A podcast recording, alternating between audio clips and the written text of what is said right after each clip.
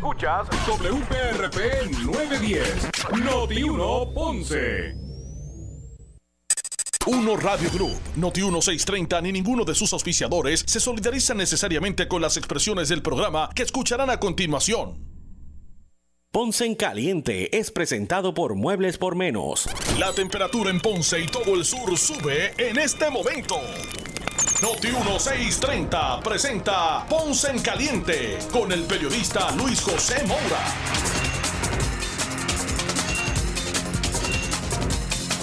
Ahora sí, saludos y muy buenas tardes, bienvenidos. Soy Luis José Moura, esta es eh, la nueva eh, edición del programa Ponce en Caliente. Hoy jueves, hoy es jueves 2 de septiembre del 2021. Así que gracias a todos por acompañarnos en esta edición de hoy del programa Ponce en Caliente, analizando los temas de interés general en Puerto Rico, siempre relacionando los mismos con nuestra región. Así que eh, gracias a todos por acompañarnos en este, en el día de hoy en este espacio. Como dije, hoy jueves, jueves 2 eh, de septiembre del año 2021. Siguen los apagones, ¿verdad? Siguen los apagones eh, generalizados, eh, apagones selectivos, debo decir. todavía busca estabilizar el, el, sistema de energía eléctrica y por consecuencia pues se están dando estos relevos de carga que no es otra cosa que, que, apagones eh, selectivos. Eh, se ha adjudicado esto a, la, a, la, a que no se ha cumplido con la expectativa de, de energía de generación de energía eh, para cubrir la demanda más en estos meses más calurosos. Pero para hablar sobre este tema tengo en línea telefónica al expresidente cameral José Aponte Hernández, a quien de inmediato le damos la bienvenida. Saludos, saludos representante, buenas tardes.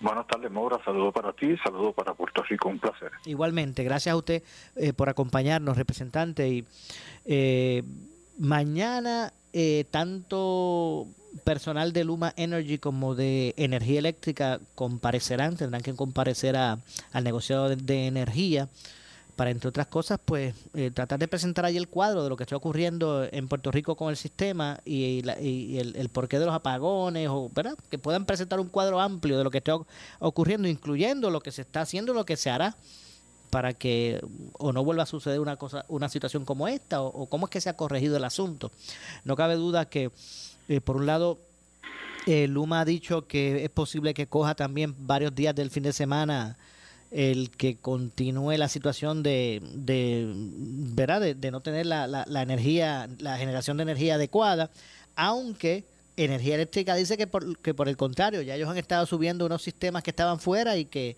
se está reduciendo la posibilidad de esos, de esos apagones selectivos. Pero desde su perspectiva, ¿cómo usted analiza toda esta, cuál es su lectura, ¿verdad? de toda esta situación con, con la energía en este momento en Puerto Rico? Hay lecturas que son eh, suaves y hay lecturas fuertes. Eh, y en ese proceso de lectura suave y fuerte yo tengo que decir que en este momento yo no tengo, y lo lamentable, pero lo tengo que decir así, no tengo mucha confianza de lo que dice la Autoridad de Energía Eléctrica en cuanto a generación.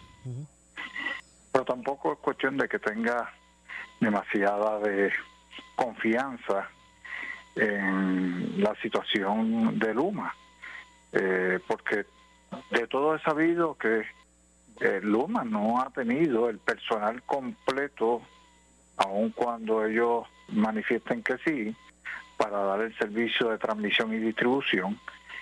Eh, y si tras de eso, entonces, la autoridad que es quien genera no está generando apropiadamente y yo no tengo ninguna confianza en el director ejecutivo, eh, señor eh, Paredes, ni en el eh, que le sigue, el señor Padilla, eh, ni en el que está a cargo de generación. y la información que yo recibo de adentro es que hay muchísimas turbinas, muchísimas de las generadoras que están eh, sin, sin servicio de mantenimiento y que las levantan por un lado y se cae la otra por el otro, así que si no hay generación no hay distribución. Eh, y yo tengo mis reservas sobre todo el particular. Entiendo, o sea que, que realmente es un panorama incierto, un panorama incierto realmente eh, eh, lo que lo que está ocurriendo.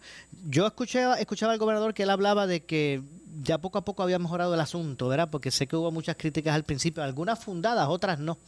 y y el gobernador pues había hablado de que Luma pues ya estaba comenzando a engranar y que pues este asunto de, de la generación no tiene no tiene que, que, ver con ellos tal vez Correcto.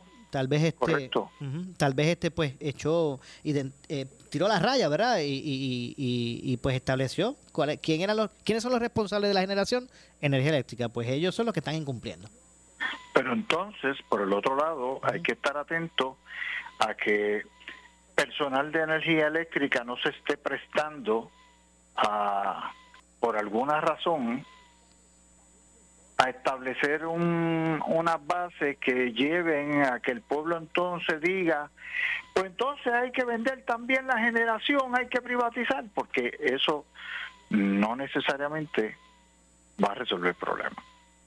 Sé que eh, eh, una alianza público-privada, la, la, privatización de la de la generación de energía en Puerto Rico, no para usted no necesariamente es la, solución a todo esto. No, no necesariamente. Eh, tú no pones todos los huevos en una misma canasta. Y si en este momento nosotros tenemos un problema de generación con una planta existente ¿Qué hacemos con una eh, alianza público-privada que lo que va a, comprar, por decirlo así, lo que va a administrar, son las mismas plantas existentes? que no se le ha dado mantenimiento por décadas. Ajá, que, que pueda haber personas, eh, eh, compañías, como la hubo en el pasado, en el 2010, 11 y 12, se estuviera, especialmente 11 y 12, se estuvo negociando para otros eh, sistemas de generación de energía eh, verde, energía renovable, y en el 2013 llegó Alejandro García Padilla y canceló todo eso, eh, esas negociaciones que se habían dado. Habían como 60 proyectos de energía renovable que hubiesen venido a colaborar en el proceso de generar energía para el pueblo, que puedan venir en este momento unos sistemas como eso, mientras tanto se mantengan eh, generadores de la autoridad para beneficio de todos, sí, pero eh, pasar la generación de energía a otro eh, privado completo, tengo mis reservas. O sea, que no necesariamente usted cree en la... No necesariamente es opción, según lo que escucho de sus palabras, la, la, la privatización también de la de la generación de energía. No necesariamente, porque puede venir una un proceso de privatización escalonado, eh, pero no puede ser en el proceso de que eh, salió uno y se lo dimos a otro por completo, eh, con, ¿con qué garantías? Y el problema más grande y yo lo, lo tengo que decir así porque en el 2009, cuando se aprobó la ley de alianza público-privada, siendo un proyecto de administración, de mi administración, yo voté en contra, porque la ley que se estableció deja fuera del proceso de saber qué se está negociando a la Asamblea Legislativa. Lo negocia ya la la alianza público-privada, la administración de alianza público-privada, y luego que llega a un punto donde escogen a alguien, se convierte en un proceso totalmente confidencial, donde nadie sabe nada hasta que le presentan al gobernador la recomendación, el gobernador firma y después entonces la Asamblea Legislativa eh, tiene conocimiento. Y en ese proceso eh, yo velo por mi cliente, mi cliente se llama Pueblo de Puerto Rico, eh, y yo eh, no soy un perito en asuntos energéticos, eh, pero uno quisiera tener más claro qué es lo que se va a hacer para beneficio del pueblo. Que yo creo en la privatización, sí, creo en la privatización, que no se malinterprete, pero tiene que haber una garantía para beneficio del pueblo, porque nuestra primera y última acción como oficiales electos, como abogados corporativos del pueblo de Puerto Rico. Eh, Mora, esto es una corporación. El pueblo, el gobierno de Puerto Rico es una corporación. Los accionistas son el pueblo. Los eh, legisladores, la junta de directores, por decirlo en esa forma, y el, el ejecutivo, el gobernador, viene siendo el director ejecutivo. Y nosotros, el director ejecutivo, y la Junta de Directores tiene que ser velando por los mejores intereses de los accionistas, que son el pueblo. Si lo miramos desde el punto de vista de la asesoría legal, pues nosotros somos los abogados corporativos de quién, quién es nuestro cliente. No, no es las compañías privadas que vienen a dar servicio, no, es el pueblo. Y nosotros tenemos que velar como abogados corporativos de rendirle el, mejor, la mejor opción, velar por los mejores intereses de nuestro cliente, que es el pueblo. Pues vamos a ver cómo se desarrolla todo esto. Ayer el gobernador habló de que hay dos propuestas que ellos están evaluando con relación a ese, a ese particular, así que vamos a ver cuál es el desarrollo. Pero quería preguntarle un asunto y es relacionado a, a, la energía eléctrica y me refiero en esta ocasión a los empleados o ex empleados de energía eléctrica, los que no pasaron a Luma y que se transfirieron a, algunas agencias de del gobierno. ¿Qué le parece que trascienda de que algunos de estos empleados en transferidos a agencias pues estén, o sea, no tengan asignadas tareas eh, ya van dos meses que están allí, unos han cobrado, y pero pues, no, no tienen tareas en, su, ¿verdad?, que realizar y toda esta situación con, con, estos empleados. ¿Qué le parece a usted? La realidad no es que no tengan tareas, es que de las tareas que se le han asignado, algunas requieren algún equipo de seguridad, como pueden ser eh, zapatos, botas, como pueden ser chaleco, como pueden ser visera, eh, eh, para proteger la cara, los ojos, eh, y en ese sentido, la administración, y esto trascendió una vista pública en esta semana, donde comparecieron esta semana, la, final de la pasada, recuerdo bien, comparecieron diferentes representantes de agencias de gobierno, inclusive, eh, por ejemplo, de del Departamento de Transportación Obras Públicas, la secretaria, de la Autoridad de Edificios Públicos tuvo el subdirector porque el director está fuera de Puerto Rico, eh, por mencionar dos de las agencias donde ha habido situaciones. Eh, hay algunos que han manifestado que no han cobrado, pero hay otra realidad. Y eso pasa en cualquier sitio, inclusive en la Cámara de Representantes. Si hay un empleado que no tiene balance de vacaciones y llega a la quincena, y tenía depósito directo, no se le paga por depósito directo porque el depósito directo se hace básicamente entre 3 y 5 días del día final de la quincena.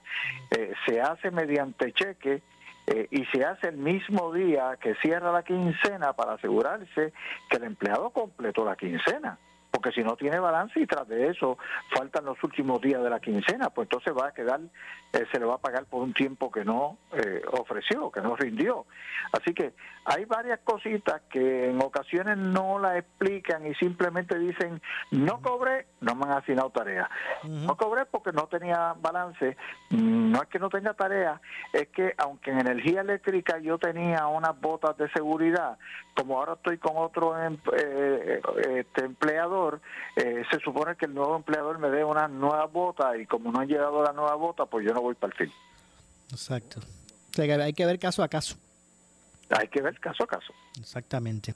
Eh, finalmente, representante, ayer conversábamos con el representante del distrito de Ponce, Ángel Tito Furquet, y él decía, nos dijo aquí en el programa, reveló por, por aquí por Ponce en Caliente, que ellos el martes, este próximo martes, van a eh, radicar nuevamente, ¿verdad? El proyecto que, que fue vetado por el gobernador y que buscaba que se decretaran o que se prohibieran las lo, lo, moratoria en, para las hipotecas y se prohibieran, prohibieran los desahucios por tres meses después de que se declarara una, un estado de emergencia, ¿verdad? Por alguna situación de mayor.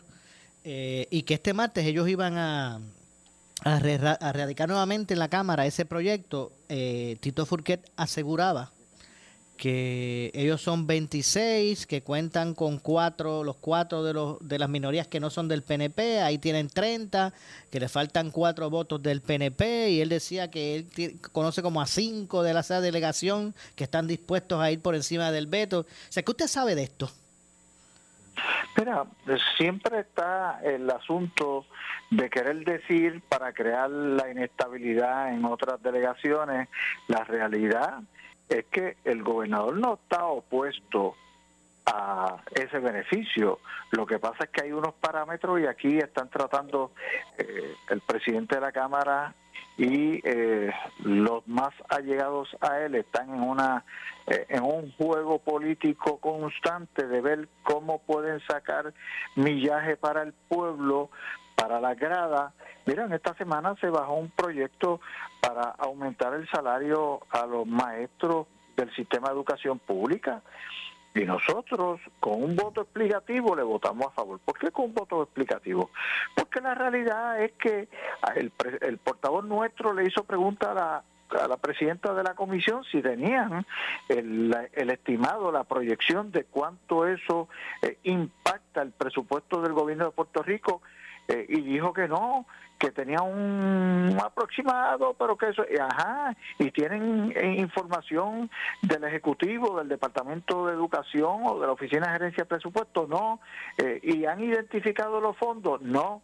Pues todos nosotros sabemos que es un proyecto para la grada, porque en última instancia, si el, si el Senado lo aprueba eh, y llega a mano del gobernador, el gobernador lo puede firmar sabiendo que la Junta de Control Fiscal lo va a detener porque no, los fondos no están identificados ni están separados, como también podría ser que lo firme eh, para que los otros lo, ve, lo veten o él vetarlo, eh, porque sabe que los otros como quieran no le van a dar para adelante, pero es la acción constante politiquera para la grada. Eso es todo. Sí, pero, pero este específico de la moratoria, que usted sepa, hay, hay representantes de su de, de la su delegación que... De, mi delegación, yo no he escuchado a ninguno decir que él va a votar, que vaya a votar a favor de ese proyecto. Y eso sería un asunto que en su momento lo estaremos discutiendo en caucus. Okay. Sí que habrá que ver. Pues se asegura que lo, que lo van a hacer el martes. Vamos a ver cómo, cuál será el desarrollo de toda esta situación. Bueno, eh, habría que ver porque ellos como mayoría de un voto han dicho muchas cosas y han hecho poco. La sesión legislativa eh, primera del año fue lentísima y esta va casi detenida. Bueno. Finalmente, representante, háganos un, una relación de acuerdo como usted lo ve, ¿verdad? De lo que son los esfuerzos en, en, en, Washington para buscar adelantar el tema del estatus de Puerto Rico, basado en las realidades que hay, eh, de ya, ya el establecimiento de los delegados, eh, que ya pues están ejerciendo su, su, sus tareas. Eh, ¿Cómo usted ve todo esto? Mira, ellos están adelantando la, la acción para la cual fueron electos. Yo tengo que hacer una observación eh, por experiencia. A veces que yo voy a Washington, yo no estoy diciendo todos los días con quién me reúno, porque la experiencia me dice que hay unas personas que son opuestas a, la, a lo mejor interesa el pueblo de Puerto Rico, inclusive en el propio Congreso, como una Nidia Velázquez eh, y otros.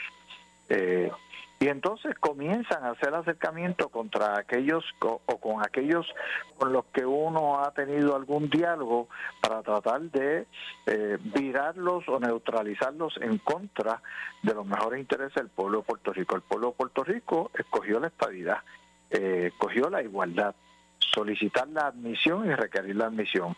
Eh, y hay unas personas que simplemente se dedican en Washington a tratar de obstaculizar eh, ese adelanto a lo que es el proceso de admisión. Así que eh, yo sé de buena tinta, de primer orden, de acciones que han estado llevando los delegados congresionales, de acercamientos con resultados positivos, eh, pero eso pues en su momento el pueblo se enterará eh, directamente este de mi parte no es el momento y de parte de ellos han entendido que tampoco. Bueno, gracias, eh, representante, por atendernos. Cómo no, siempre son buenos también. Muchas gracias. Gracias al ex eh, presidente cameral José Aponte Hernández, ¿verdad? Que nos eh, acompañó en este primer segmento. Eh, expresándose sobre este tema de varios temas. Primero, en primera instancia, el de la energía eléctrica, entre, entre otras cosas. Así que eh, vamos a dar seguimiento porque, como, como dije, ustedes lo escucharon eh, aquí ayer al representante Tito Furguet adelantar que van el martes a volver a radicar ese proyecto, el, el que buscaba tres meses de moratoria y prohibir las ejecuciones eh, al menos por tres meses luego de que se declare un estado de emergencia por alguna situación que se viva. Eh, y tenía grandes o tiene grandes expectativas, según aquí reveló Tito Furquet. Él dice que él por lo menos conoce cinco miembros de la delegación del, del PNP que pudieran estar votando a favor de la medida y así poder irse por, el por, por encima del, del veto del gobernador. Pero vamos a ver si eso se hace realidad. Vamos a ver qué pasa. Eso será este martes. Vamos a darle seguimiento. En cuanto a la situación de la energía eléctrica, me parece que muy bien lo decía el representante José Aponte cuando dijo, yo no creo mucho en lo que dice energía eléctrica, pero tampoco necesariamente creo mucho en lo que dice Luma, porque ahora mismo están en una situación de, ¿verdad? Que choca, de incongruencia. Es que ante eh, la situación de que la Autoridad de Energía Eléctrica eh, y eh, Luma Energy van a tener que comparecer mañana, ante el eh, negociado de energía en Puerto Rico, pues la Autoridad de Energía Eléctrica ha informado que en lo que va del día de hoy, hoy jueves, y la, y la noche de ayer miércoles no hubo relevo de carga que eh, por deficiencias en la generación, lo que se podría traducir en una probabilidad menor de apagones. Yo no sé a lo que se refieren energía eléctrica con esto, porque ah, por lo menos, esa no fue la realidad por lo menos en por, el área de Altavista en Ponce. O Buenavista, eh, tengo que chequear bien cuál fue el Altavista, creo que fue donde me llamaron. Pero voy a hacer una pausa para ampliar este tema. Pausamos, regresamos con más. Soy Luis José Moura. Esto es Ponce en Caliente. En breve le echamos más leña al fuego en Ponce en Caliente por Notiuno 910. Déjame intentarlo otra vez. Gracias por llamar a Big Payroll Company. Para hablar con alguien que no le ayudará con su nómina o prima. 1. Su tiempo de espera es 35 minutos. ya yo no puedo esperar más, ya me cansé. Easy Checks, ¿cómo podemos ayudarle? Ahora sí. Easy Checks, llama a Gabriel Riley al 379-0241 o visítanos en easycheckspr.com. Easy Checks, give us the hours, we do the rest. ¿Qué buscas? Muebles en seres o matrices. Muebles por menos lo tiene, sin necesidad de crédito y con pagos mensuales bajísimos. Una gran cantidad de mercancía lista para entrega inmediata. Gabinetes en PVC, alacenas y barras para que tu cocina se vea nítida. Además, salas, cuartos y comedores a precios que le gustan a tu bolsillo. Échale un vistazo a lo nuevo en Muebles por Menos, Salinas Villalba y Ponce, carretera 14 frente al cementerio. Visita su página de internet. ¿Sufres de hemorroides y no sabes qué hacer? Ahora hay una opción en AR Institute of Gastroenterology tenemos un tratamiento sencillo, eficaz y sin dolor para tratar las hemorroides. El sistema O'Regan es una alternativa sin cirugía para tu problema de hemorroides. Toma solo unos minutos y puedes regresar a tu rutina normal el mismo día. Dile adiós a las hemorroides. Visítanos en el edificio Barra Ponce Bypass, oficina 806 o llámanos a AR Institute of Gastroenterology para una cita al 787-259-8200. 259-8200. Escucha el programa del Colegio de Médicos Cirujanos de Puerto Rico este y todos los miércoles a las 9 y 30 de la noche. El programa oficial del Colegio de Médicos, donde traeremos los temas importantes que afectan a la clase médica del país y a nuestros pacientes. Recuerda, los esperamos los miércoles a las 9 y 30 de la noche por Noti 1630 AM y por el 94.3 FM. Colegio de Médicos Cirujanos de Puerto Rico. Este próximo martes 7 de septiembre, Normando en la mañana, Ferdinand Pérez y Carlos Mercader con pelota dura regresan a las nuevas facilidades de solución financiera en Vega Baja. Sintonízanos desde las 6 de la mañana que te estaremos brindando orientación financiera de cómo sacar tu dinero del estancamiento haciendo que valga más. Haz que tu dinero crezca con el 5% garantizado que te están pagando hoy. No te lo pierdas y oriéntate el martes 7 de septiembre. Solución financiera, planificando tu futuro. Disfruta de la vida con tu Toyota nuevo, pero que sea de Furiel, porque Furiel te trata bien. Garantía y servicio de primera tiene él.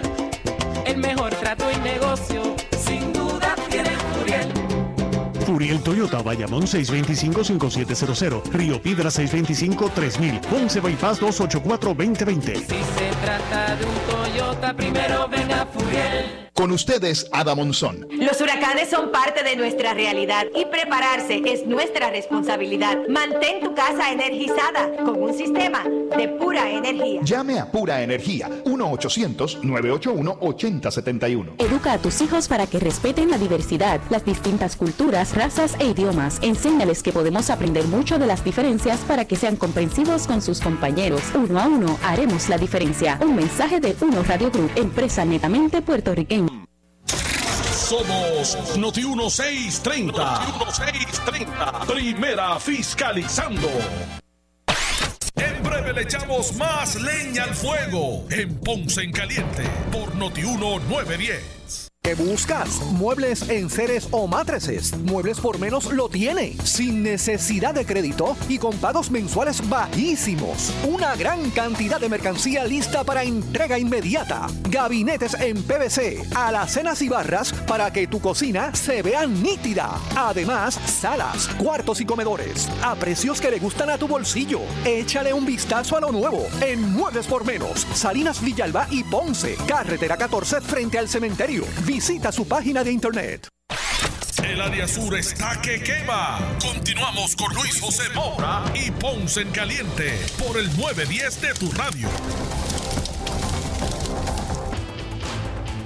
Bueno, estamos de regreso. Soy Luis José Moura. Esto es Ponce en Caliente. Usted me escucha por aquí por Noti1 de lunes a viernes a las 6 de la tarde, de 6 a 7, analizando los temas de interés general en Puerto Rico, siempre relacionando los mismos con nuestra región. Así que estamos, estamos de regreso. En el segmento previo estuvimos conversando con el representante José Aponte Hernández, expresidente cameral, y él decía que él no necesariamente tiene mucha confianza en eh, lo que pueda estipular la Autoridad de Energía Eléctrica, eh, ni tampoco por lo que pueda decir Luma Energy.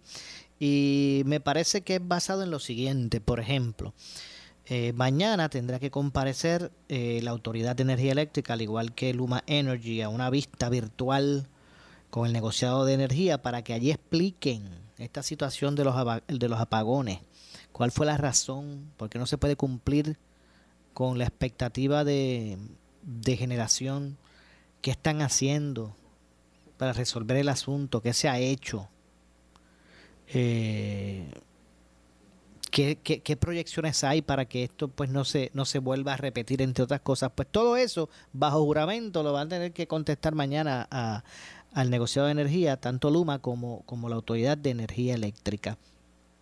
Eh, pues decía que no tenía esa confianza el, en ninguna de las partes el representante José Aponte Hernández, eh, porque precisamente en este momento, por un lado, la Autoridad de Energía Eléctrica está diciendo que en lo que va del día de hoy, hoy jueves, y la noche de ayer, en lo que va de hoy y la noche de ayer, no hubo relevo de carga por deficiencias en la generación, lo que se podría traducir en una probabilidad menor de apagones. Bueno, aquí hay sectores en Ponce que se fue la luz ayer a las 8 de la noche y todavía a las 8 de la mañana no había llegado.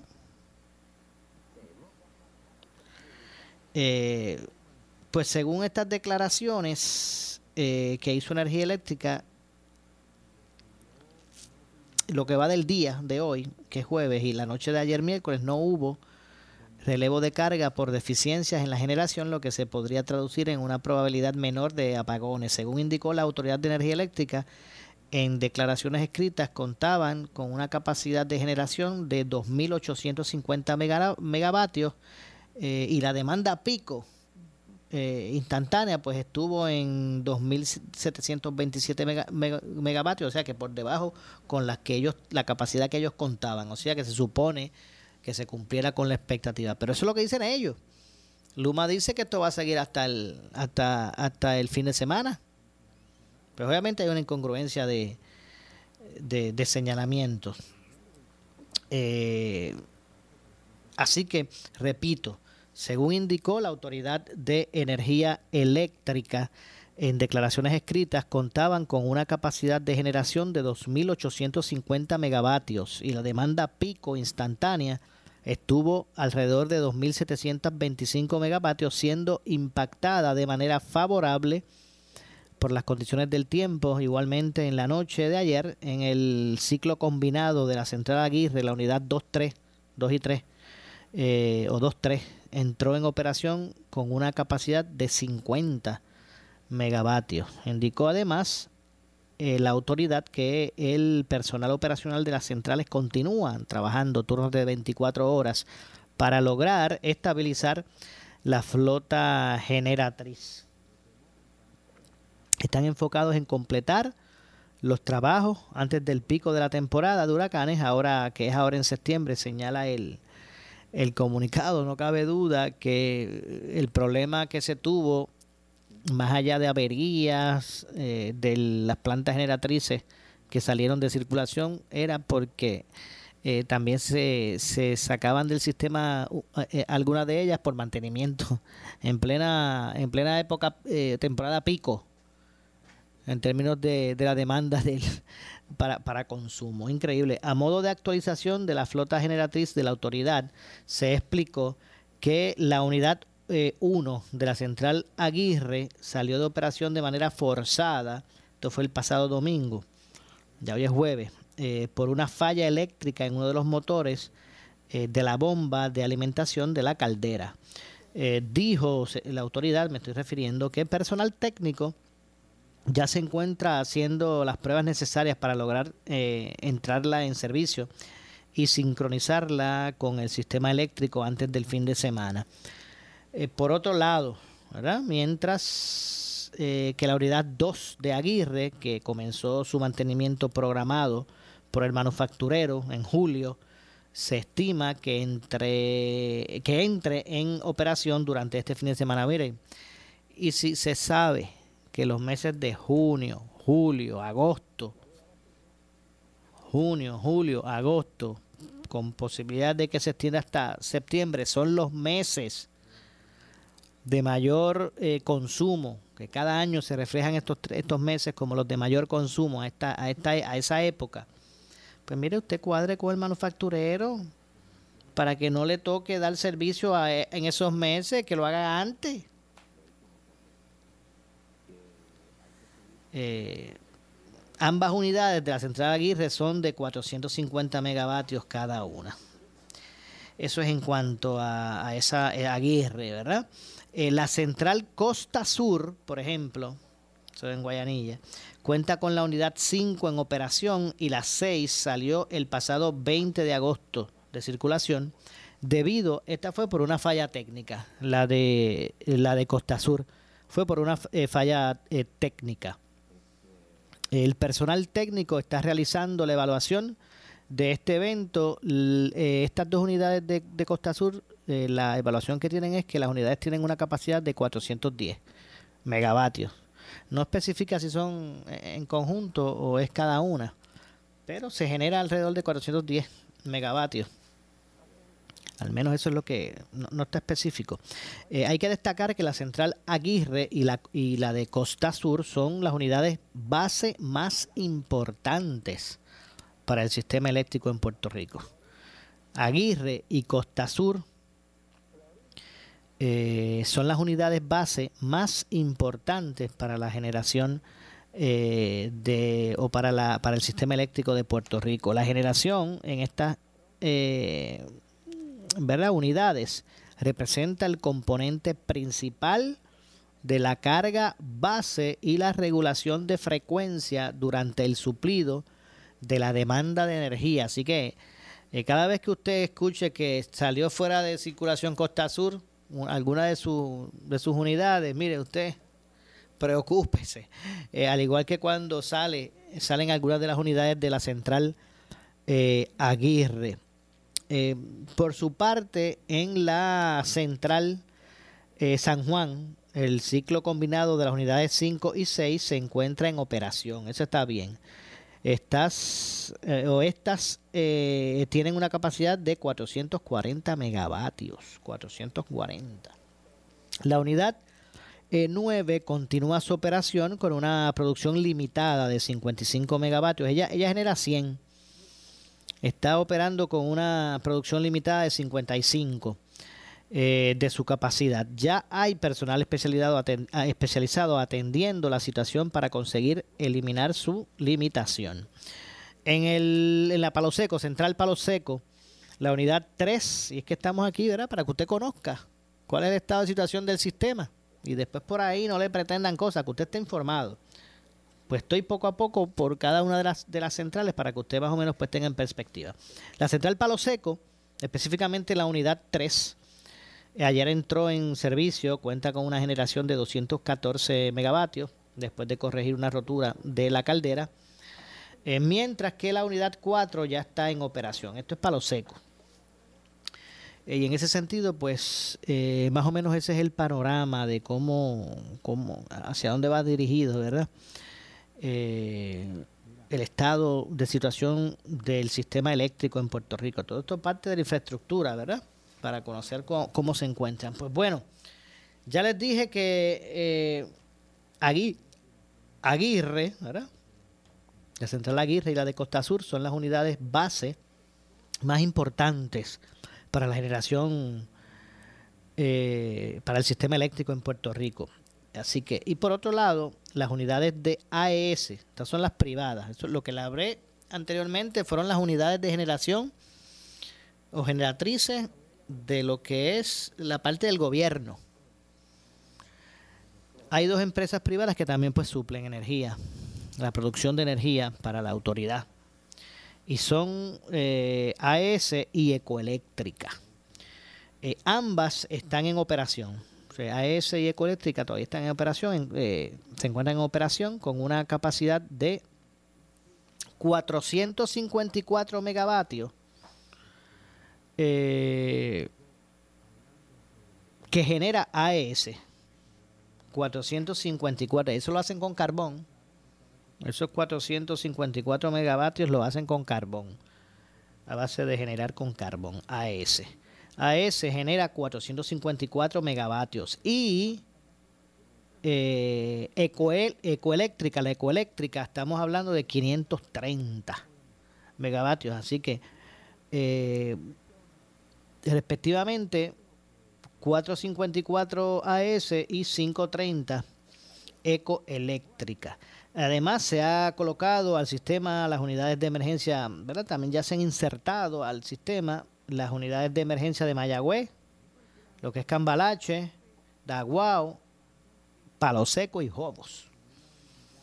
así que básicamente esta es la parte, así se encuentra el sistema, más o menos. Sistema eléctrico en Puerto Rico, de acuerdo a lo que precisamente dijo, eh, eh, estableció la Autoridad de Energía Eléctrica, adelantó esta información que me imagino que va a ser parte de lo que tengan que, presentar ante el negociado de, energía mañana. Así que es día clave para la autoridad, eh, porque el negociado de, de energía en Puerto Rico tiene la capacidad de multar multas que pudiesen ascender hasta 25 mil dólares diarias si es que hay unos si se pueden establecer incumplimientos. Imagínese, imagínese usted un, monopolio quebrado como es la como, es la autoridad ahora que entró el Luma buscando sacar los pies del plato, más que tengan en las costillas multas diarias de 25 mil dólares. No es que las tengan en este momento, pero, pero lo que quiero decir es que el negociado tiene la capacidad para imponer este tipo de multa. Así que, eh, pues vamos a ver cómo se, desarrolla todo esto. eh, y si podremos sacar los pies del plato o no eh, con relación a energía. Hay otro asunto, aquí no estamos hablando solamente de apagones, no quiero que se me quede eso. No estamos hablando simplemente de apagones aquí, aquí estamos hablando también de eh, variantes en, ¿verdad? en el voltaje.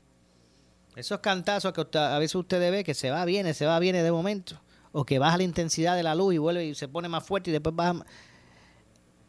Eso lo que hace es que daña a los equipos eléctricos. Pues eso está pasando igual. Eso está pasando igual. Y son muchas llamadas que uno recibe. Mira, Maura, el, jueguito este de, la luz ya me fundió el microondas o me dañó la nevera o me dañó la, la lavadora. Eso está ocurriendo. Eso está ocurriendo.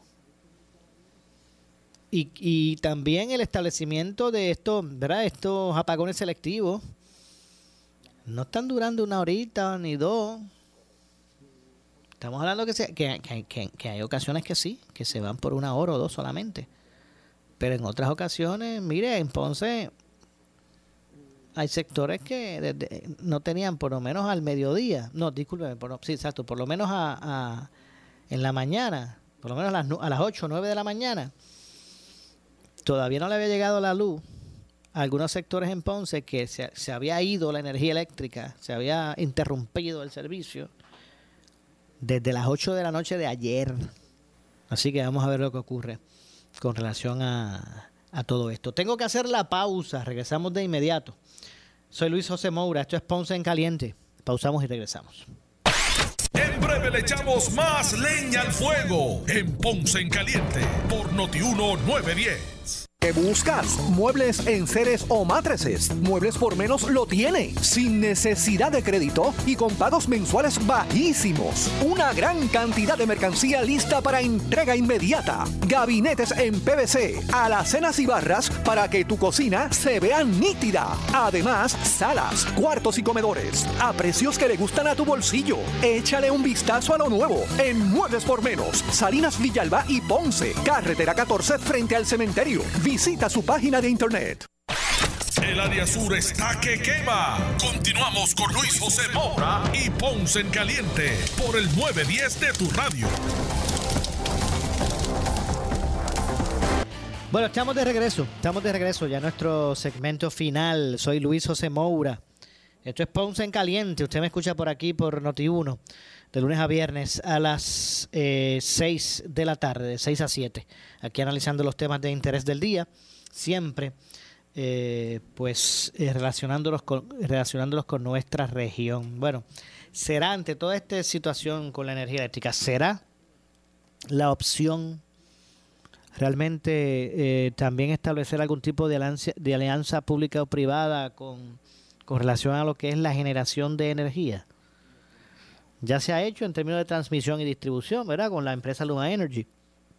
Incluso ya hay algunos contratos como, como AES y, Ecoeléctrica para la generación, eh, pero es menor. ¿Será la alternativa privatizar también la generación de la energía en Puerto Rico? Al menos, ustedes escucharon en el primer segmento del programa al representante José Aponte Hernández, expresidente de la Cámara, expresar que él tiene sus dudas tiene sus dudas. Pero vamos a aprovechar para, eh, como parte del análisis, ¿verdad? Pues insertar lo que dijo el gobernador sobre este tema. Vamos a, vamos a escuchar lo que dijo también el gobernador eh, para que nos dé eh, paso también a ampliar el análisis. Por lo menos en el caso de José Aponte Hernández, que ustedes lo escucharon aquí, no necesariamente él ve eso como opción. Pero vamos a escuchar precisamente lo que dijo lo que dijo el gobernador al, al respecto sobre este tema de la privatización de la generación de energía. Eh, las interrupciones de servicio, lo que hemos visto es esta semana unos problemas de generación. Eh, y la Autoridad de Energía Eléctrica, específicamente su director ejecutivo, Fran Paredes, ha explicado por qué se está dando esta situación. Básicamente, una convergencia o coincidencia, tienes por un lado del pico de la demanda por el calor que hemos tenido y el polvo del Sahara que ha azotado la isla eh, en días recientes fuertemente. Y por otro lado tienes una planta, una unidad importante en una de las plantas en mantenimiento que ya estaba programado y varias averías a la misma vez. Así las cosas, pues básicamente no, la autoridad no ha tenido la capacidad para suplir toda la energía que, está exigiendo, o sea, los consumidores, que están requiriendo o demandando los, los consumidores. Luma realmente lo que hace es atender la situación, o sea, responder, porque esto no, este asunto no tiene nada que ver con transmisión y distribución. En el caso de Luma, tengo que decir que lo que ha habido es una, ya una estabilidad clara en el sistema. Hasta esta semana, en semanas recientes, la cantidad de abonados sin servicio era ínfima. Porque yo sigo esas estadísticas en mi equipo de trabajo. O sea que en el caso de Luma, que es transmisión y distribución, ahí lo que estamos haciendo es enfocándonos en que se acabe de mejorar la red que acabe de, se acabe de, utilizar eh, los fondos, se acabe de utilizar los fondos federales que tenemos disponibles de FEMA para mejorar esa red. Hay proyectos ya en diseño aprobados por el negociado de, energía y por FEMA. Hay otros que están pendientes de aprobación. Sé que eso es el caso de Luma. Y si acaso lo que queda es fragilidad de la red. En el caso de la autoridad es que tenemos unas plantas viejas, anticuadas. Eh, que sabemos que hay que convertirlas, eh, algunas de ellas cerrarlas, otras eh, básicamente eh, cambiarlas por decir para que usen energía renovable, usen gas natural. Todas esas opciones se están evaluando. Hay un proceso de propuestas en curso para desarrollar proyectos de energía renovable que debe dar frutos, se deben estar firmando los contratos para esos proyectos de energía renovable antes de final de este año, sin duda alguna.